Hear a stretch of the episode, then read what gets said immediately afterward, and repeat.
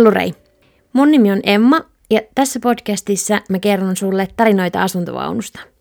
Me asutaan siinä silloin tällöin mun kahden pikkukoiran kanssa ja jotenkin kummassa siitä on tullut mun elämää monella tapaa muuttanut liikkuva kotipesä. Just nyt me ollaan vielä meidän Tampereen paikallaan pysyvässä kodissa ja tänään mä kerron mun ja vaunun onnellisen tarinan tähän päivään saakka. Kiva kun oot siellä. Siis, kuten sanottua, mä aion puhua asuntovaunusta, jolla tänä syksynä suuntaan kohti etelää Nipsun ja Myyn eli kahden pienen koirani kanssa. Tämän podin jaksoissa mä aion kertoa toki meidän matkatarinoita, mutta mun mielestä paljon oleellisempaa on kaikki ne aiheet, mitä siihen vaunuun ja matkustamiseen ja kodin käsitteeseen voi jollain tapaa kytkeä. Koska musta siis tuntuu siltä, että siihen pieneen kopperoon kytkeytyy ihan kaikki mun elämän merkittävät osa-alueet. Ihmissuhteet, mielenterveys, normit, mutta tosiaan pohditaan niitä kaikkia sitten lisää seuraavissa jaksoissa. Ja välillä vieraidenkin kanssa.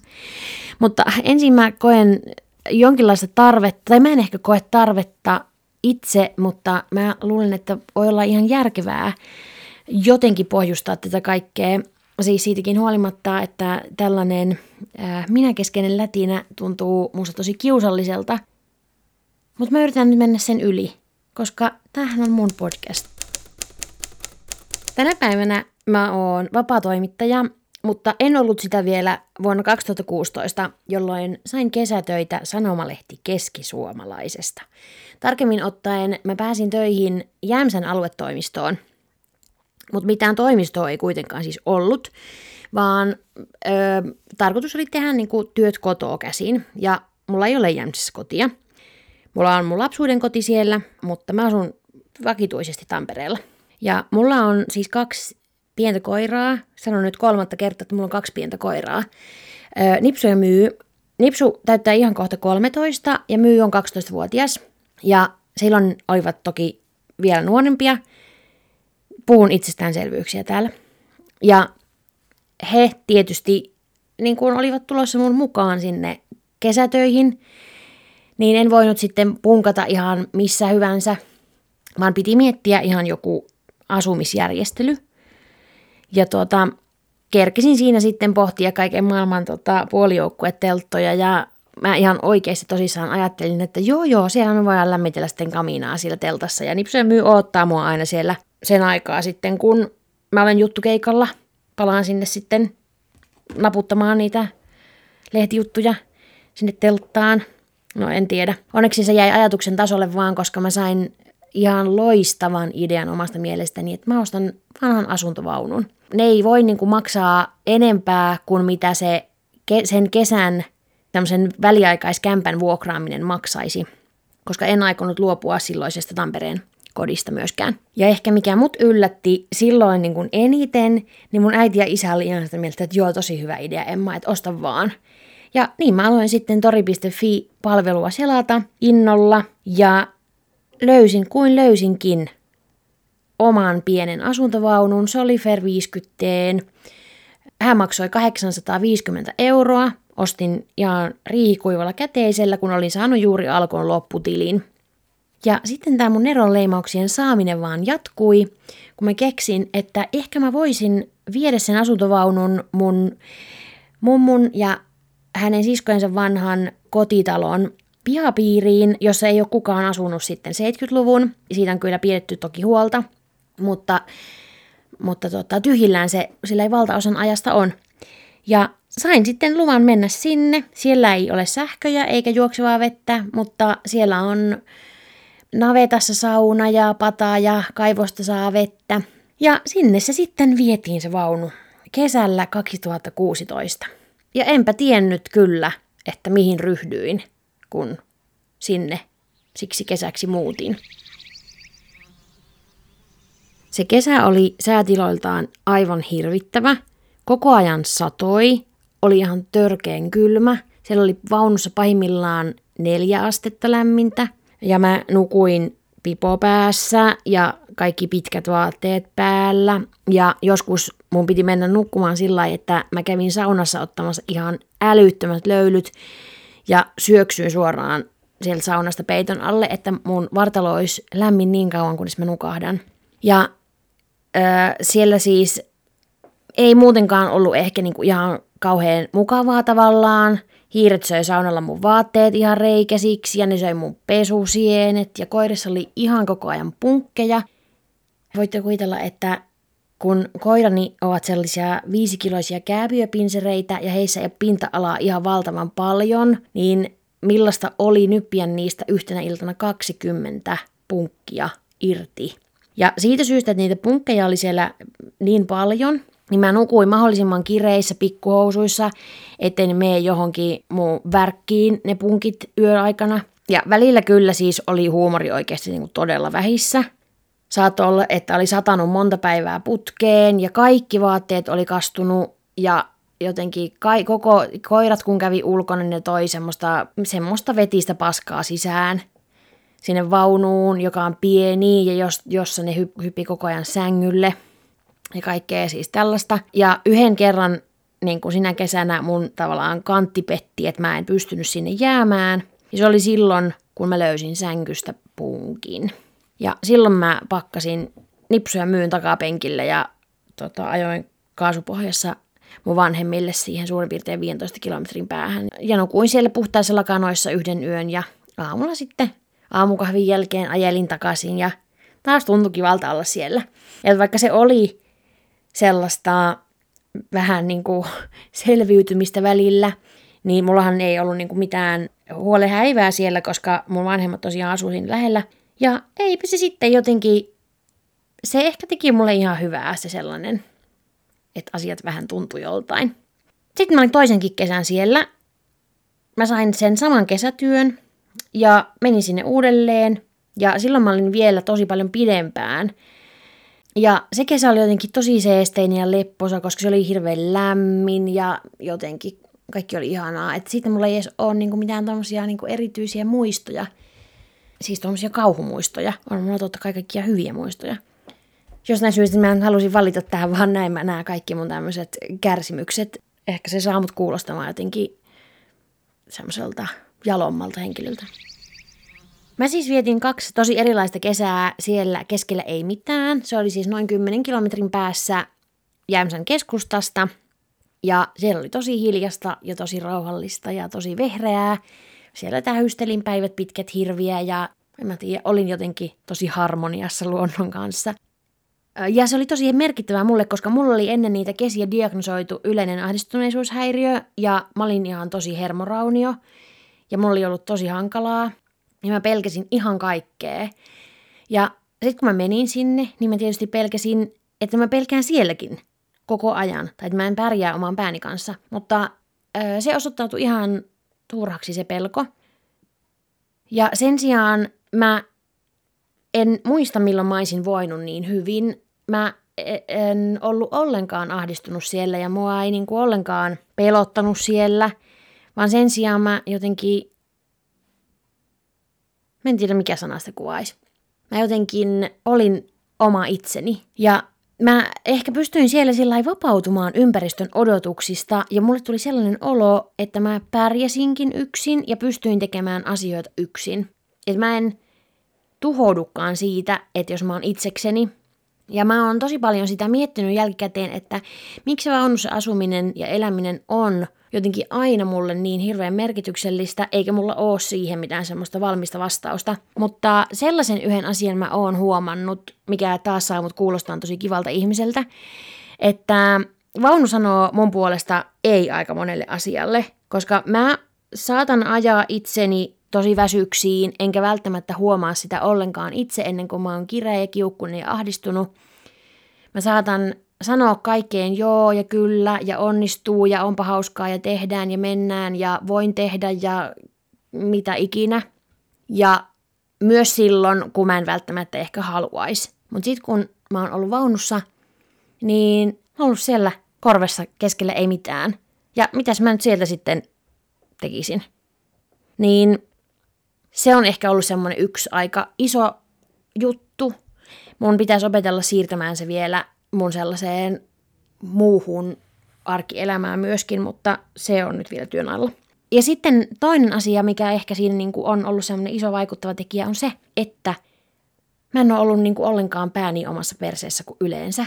Että mm, mulla ei ollut sillä aikaa vatvoa ja märehtiä ja murehtia ja pyöritellä ja sitten on tämä uusi sana kuin ruminoida, niin kuin kaikkia ajatuksia koko ajan ympäri ja ympäri, koska mun piti kantaa vettä, lämmittää vettä, lämmittää saunaa, nyppiä punkkeja, kantaa puita, pistää nuotio, että saan tehtyä ruokaa, jene, jene, jene. Niin tota, siinä ei jäänyt niinku sellaista aikaa olla ahdistunut, että e, ymmärrän kyllä täysin hyvin, että tämä ei ole mikään, mä en yritä nyt niinku tätä mitenkään sillä markkinoida minä ratkaisuna mihinkään mielenterveysongelmiin, mutta mulle oikeasti sillä on ollut ihan super, hyper iso vaikutus. No, sitten niiden mielenterveyskesien jälkeen mä ja mun ystävä ja Nipsu ja Myy käännettiin auton nokka kohti Etelä-Eurooppaa, jossa me oltiin sitten kahdessa pätkässä useampi kuukausi. Me ei oltu ajettu vaunun kanssa ikinä aikaisemmin, mutta meillä oli sellainen ihana jotenkin huoleton ajatus, että no ei voi olla niin vaikeaa, että kyllä muutkin sitä tekee. Ja se oli ihan totta, että siinähän sitä sitten ajaessa oppi. Me ajettiin Via Baltikaa pitkin Puolaan ja siitä sitten Slovakiaan, Tsekkeihin, Sloveniaan, Unkariin, Kroatiaan – mentiin lautalla sieltä Italiaan ja sieltä sitten Rivieraa pitkin Ranskaan ja Espanjaan ja sitten lopulta sinne Portugaliin. Silloin mä vielä opiskelin ja reissasin ihan puhtaasti opintotuella ja opintolainalla ja tein ö, ensimmäisiä freelancerin hommia, joista sain sitten vähän taskurahaa. Ja silloin mulle meni suurin piirtein tonni kuussa siellä rahaa ja kun mun asunto oli Suomessa jälleen vuokrattuna, niin mun ei tarvinnut sitten huolehtia mistään tänne Suomen suuntaan. Mutta monesta muusta asiasta siellä kyllä piti huolehtia. Esimerkiksi siitä, että vaunu vuoti useampaan kertaan.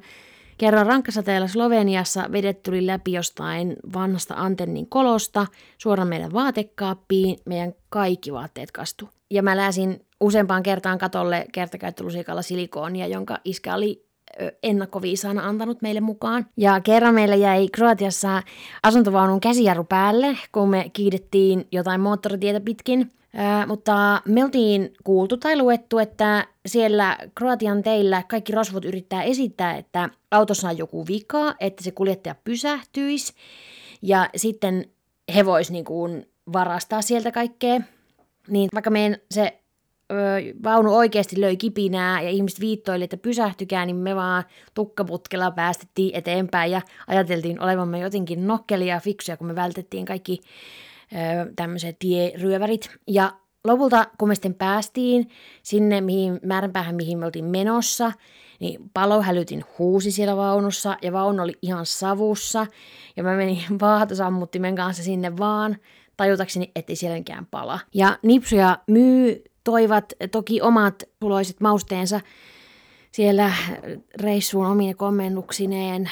Nipsua puri karannut koira ja sitten sai Italiassa kauhean silmätulehuksen ja myy putos muun muassa Bledjärveen ja vuorovesijärjestelmään ja vaikka sun mitä. Mutta aina kaikista selvittiin ja jotenkin ehkä mä opin niiden reissukuukausien aikana sillä ei päästämään irti aika monenlaisista odotuksista, joita siihen matkustamiseen silloin kohdistui ja oli kaikkia suunnitelmia ja, ja jotenkin oletuksia ja kaikkea sellaista. Mutta kun ne ei yleensä koskaan onnistunut tai paljastui huonoksi tai muuttui, niin sitten jotenkin sitä ehkä ymmärsi niin kun vähän hellittää otetta myös itse. Ja sitten me tultiin lopulta kotiin, mutta sitten sen jälkeen kävi sillä lailla ikävästi, että vaunu homehtui, siis ihan kauttaaltaan, ihan kaikkialta. Se oli tietysti varmaan niin pahasti kärsinyt siellä reissussa ja sitten se jäi kaikkeen sateeseen ja kosteuteen ja kaikkeen seisoskelemaan. Ja sitten keväällä, kun mä sinne ensimmäistä kertaa menin pitkästä aikaa, niin se oli aivan kauttaaltaan homepilkun peitossa niin kuin ihan, se oli ihan joka paikassa, se oli ihan kauheata. Ja mua hävetti ihan hirveästi, mä en halunnut puhua siitä kellekään, ja mua nolotti, että sille oli käynyt niin, ja samaan aikaan mua niin kuin inhotti, että sille oli käynyt niin, ja mä olin myös samaan aikaan tosi hädissäni, koska se oli mulle niin tärkeä. Ja sitten mä yritin homepesulla semmoisella pesuaineella pestä sitä hometta pois ja mä sainkin sen niin kuin näennäisen homepilkun sieltä pois, mutta siis mä siellä ei pystynyt hengittämään ja silmiä kirveli ihan kauheasti. Niin ei siitä olisi niin kuin ikinä tietenkään tullut enää kalua. Ja mä siis edelleenkin vähän ihmettelen sitä, että iskä sanoi kyllä, kun mä kysyin, että mitä jos rakennettaisiin vaunu uudelleen. En tiedä kyllä, että vastaisiko se kyllä enää. Mutta sitten me purettiin se vaunu iskän kanssa ja oikeasti ne siellä seinien välissä olevat styroksit, silloin 80-luvulla vaunu eristettiin styroksilla, niin ne oli homeesta ihan mustat ja niistä pystyi puristamaan semmoista mustaa homevettä, eikä koko siinä vaunussa ollut enää yhtään oikeasti kovaa puukapulaa tukemassa sitä, kun siellä on semmoiset pystyt, joiden varassa sitten ne seinät on. Ja sitten tuli talvi ja vaunu jäi niille sijoilleen sitten odottamaan kevättä, että rakennus alkaa, mutta talvi oli erittäin luminen ja eräänä päivänä sain isältä viestin, että vaunu on lytistynyt. Ja vaunu oli todellakin lytistynyt. Se oli siis jäänyt sinne lumen alle ja se oli mennyt ihan täysin lyttyyn. Ja mä ajattelin, että tästä ei tule ikinä mitään, tämä on aivan tuhoon tuomittu, että tästä ei, niinku, tästä ei, tästä ei niinku tule mitään enää. Mutta iskellä oli lippu korkealla, se lohdutti, että ei ollenkaan haittaa, että ei ole yhtään niin paha kuin miltä se näyttää. Ja mä ihailen iskän optimismia. Lopulta me sitten seuraavana kesänä purettiin se ihan sitä lattiatasoa myöten, eikä siitä jäänyt jäljelle kuin se traileri, jonka päälle me alettiin pikkuhiljaa kasaamaan uutta. Tai nyt en ota tästä kunniaa, koska isäni on sen kasannut. Minä olen vähän heilutellut jotain ruuvikonetta, mikä se on, ruuvi, öö, herra Jumala se on toi porakone, akkuporakone. Ja nyt sitten ollaan siinä pisteessä, että siinä alkaa olen seinät valmiina ja ihan pian mä saan suunnitella sisätilojakin jo ja on siis syytäkin, koska mun lähtö on aivan pian. Eli mä olen luvannut Nipsulle, joka on sokeutunut jouluna ja sen vanhoja luita kolottaa Suomen kylmä talvi. Ja mua masentaa Suomen kylmä talvi ja pimeä talvi. Ja musta ei ole täällä mitään iloa yhtään kellekään, että me ei jäädä tänne. Me lähdetään pois. Että mä en enää niin kuin osta sitä ajatusta, että kun Suomeen on synnytty, niin kyllä pitää ja pukeutumiskysymys ja laitat kirkasvalon lamppua. Ei, kun mulla on siihen mahdollisuus ja mä tiedän, että se on ihan super iso etuoikeus, että mulla on siihen mahdollisuus, niin olisi vaan niin kuin oikeasti tosi mälsää olla käyttämättä sitä.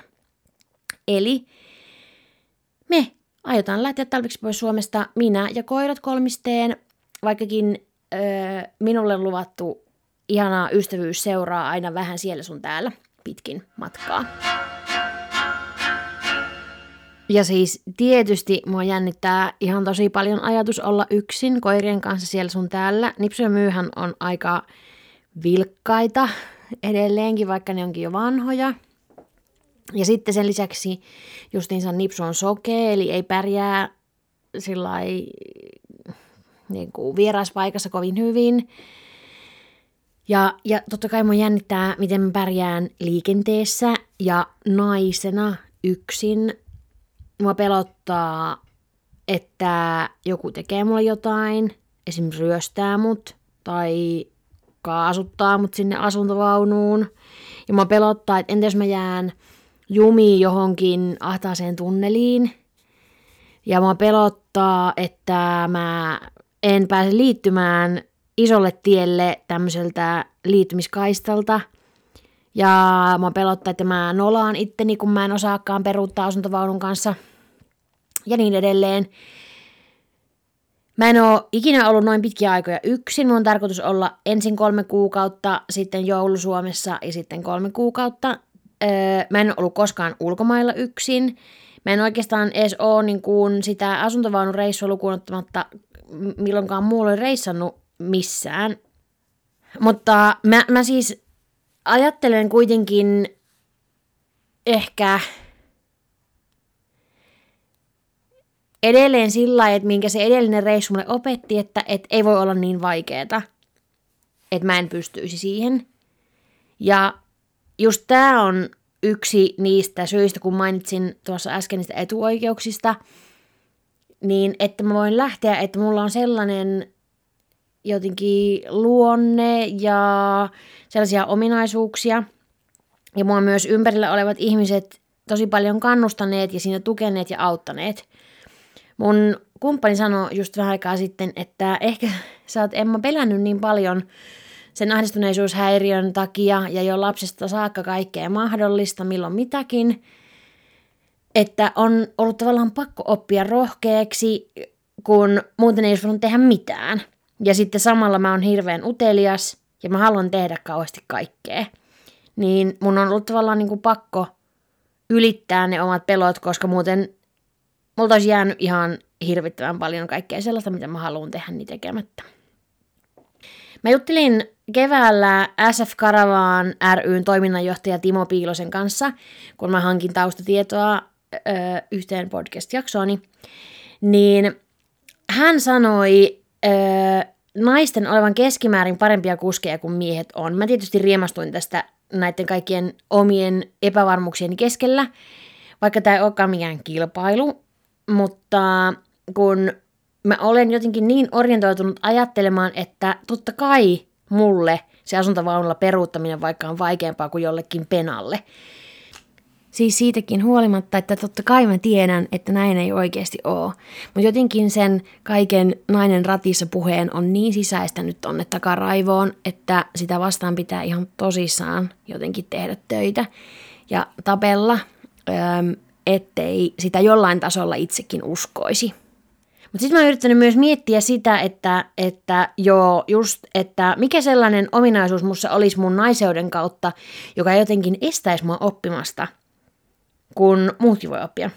Ja sehän on siis myös huvittavaa, että mähän olen tosiaan ajanut sen viisi kuukautta enemmän tai vähemmän tuolla pitkin poikin asuntovaunun perässä, että mä niin kuin, öö, voisin sanoa jo osaavani, mutta, mutta tota, silti se epävarmuus. Ehkä siinä on myös just sitä, että kun lähtee yksin, että miten se muuttaa, ettei ole tavallaan koko aika apukuskia siinä vieressä neuvomassa. Ja määhän sitten tietysti pyydän apua, jos ei sujukkaan, koska ihmiset on oikeasti lähtökohtaisesti toisilleen mukavia ja auttavaisia. Paitsi silloin ne tööttää kyllä, jos on italialaisen pikkukaupungin ahtaassa tunnelissa jumissa pahimpaan ruuhka-aikaan. Siitä minulla on kokemusta, eli sitä minä vältän jatkossa.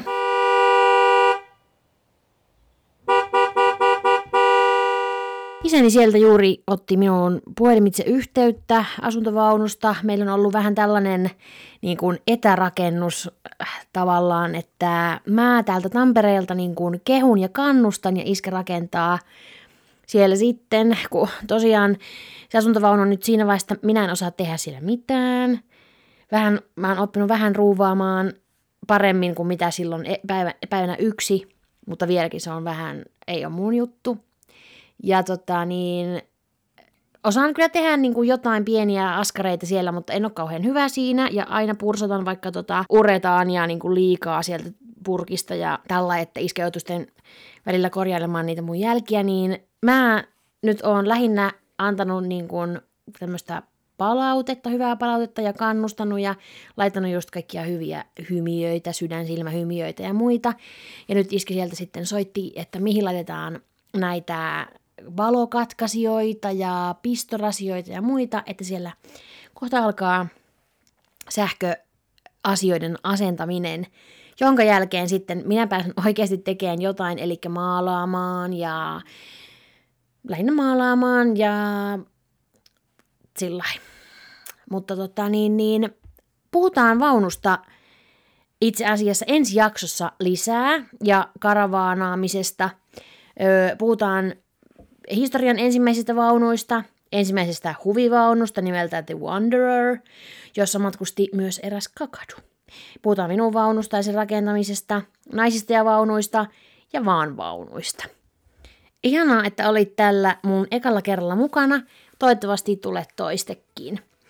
Öö, tavataan ensi jaksossa. Siihen asti. Hei hei!